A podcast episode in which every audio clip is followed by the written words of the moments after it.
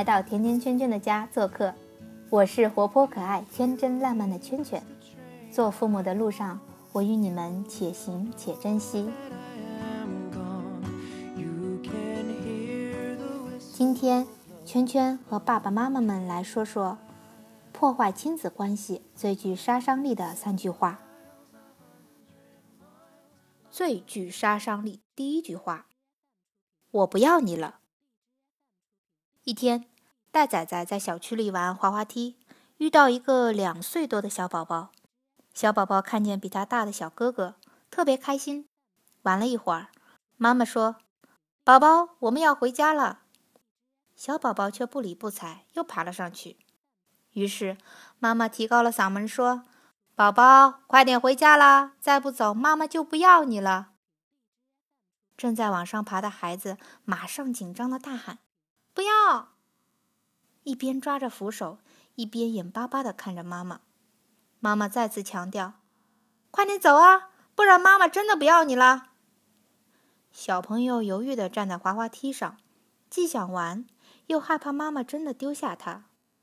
在他犹豫的这段时间里，妈妈已经等得不耐烦了，生气的说：“你这孩子怎么喊也不听呢？我不要你了！”说完，转身就走了。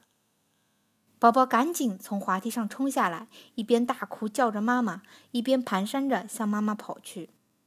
妈妈却头也不回的继续往前走。宝宝哭得更厉害了，不管怎么哭啊喊啊，妈妈依然不理不睬，一直追了十几米远，妈妈才停下来。宝宝赶紧上前，拉着妈妈的手，把身子向妈妈贴过去，一边叫着。妈妈，妈妈，妈妈的气却还没有消，生气的转过身说：“下次还这样不听话吗？”宝宝看着妈妈，伤心的摇摇头。妈妈这才拉着他的手，告诫说：“这次原谅你，下次再这样，我就真的不要你了。”宝宝乖巧的点点头，牵着妈妈的手回家。妈妈满意的舒了口气。这一幕深深的震惊了我。我曾经在无数的场合看见爸妈们使用这句话。当宝宝玩得不亦乐乎，爸妈却催着他回家的时候；当宝宝想要买某个东西，爸妈却不允许的时候；当宝宝不好好吃饭，爸妈生气的时候；当宝宝还开心的想多玩一会儿，爸妈却希望他睡觉的时候。这句话都可能轻易的从家长的嘴里冒出来。不可否认，这真的是一句超级具有魔力的话。基本上，当宝宝不听指挥，出现种种让爸妈烦心的行为时，只要动用这句话，宝宝大多会顺服。然而，宝宝顺服的背后，家长们有没有想过原因？有没有想过这样的行为对宝宝造成了一种什么样的伤害呢？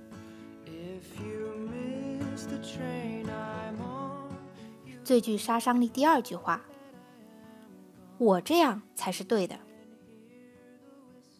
在多数父母的心目中，总是觉得孩子什么都不懂，什么也不会，因此为了帮助孩子，他们会强制规定孩子应该怎么样，不能怎么样。这一切的出发点都仅仅因为我这样才是对的。当你把自己设定在对的立场上时，孩子只能被迫站在错的那一边。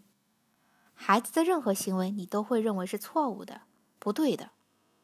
你会容易把注意力放在“你不对，你不听话”上，而忘记了从孩子的立场上去了解他这么做的出发点究竟是什么。一个人的成长过程本身就是一个学习的过程，孩子是在不断的学习和探索中获得经验，慢慢成长的。孩子所遭遇的每一件事、每一个人，他用到的每一种解决方法，都会对他的大脑产生刺激，让他不断获得经验。在教育孩子的时候，请放下自己高高在上的身段，蹲下身子，从孩子的角度去看问题。父母的作用是帮助，而不是代替孩子成长。最具杀伤力第三句话。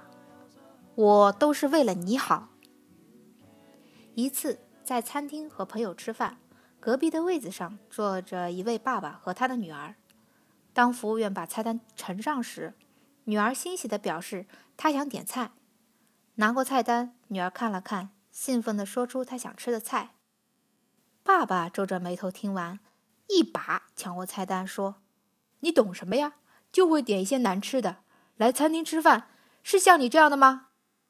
点完菜，爸爸继续教育女儿：“从点菜点错说到学习成绩如何不好，从学习成绩不好说到女儿坐姿不佳。”小姑娘越听越生气，恨恨地看着爸爸，一言不发。看着女儿的表情，爸爸指着她的鼻子大骂：“你不懂，我教你，告诉你什么才是对的。我这样都是为了你好，你居然还敢恨我，你什么意思？”小姑娘终于忍不住痛哭，而这爸爸还不依不饶地骂着。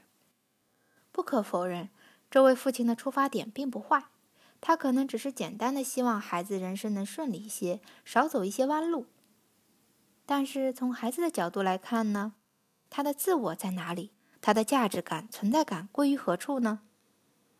在这样的控制下，孩子会越来越迷失自我。他们会觉得人生空虚、迷茫，找不到自己的存在价值。为了去寻找这一份存在感，他们会用一些非常极端的方式。我的一位老师曾经告诉我，有一些九零后的孩子特别喜欢体验死亡，就是因为他们被管束的太厉害，所有的人生方向都被父母控制，他们找不到自我，而父母的出发点很简单。我都是为了你好。当你对孩子也有类似抱怨的时候，不如设身处地的想想：当父母说同样的话时，自己的内心的感觉是什么？是不是有些许的愤怒、埋怨？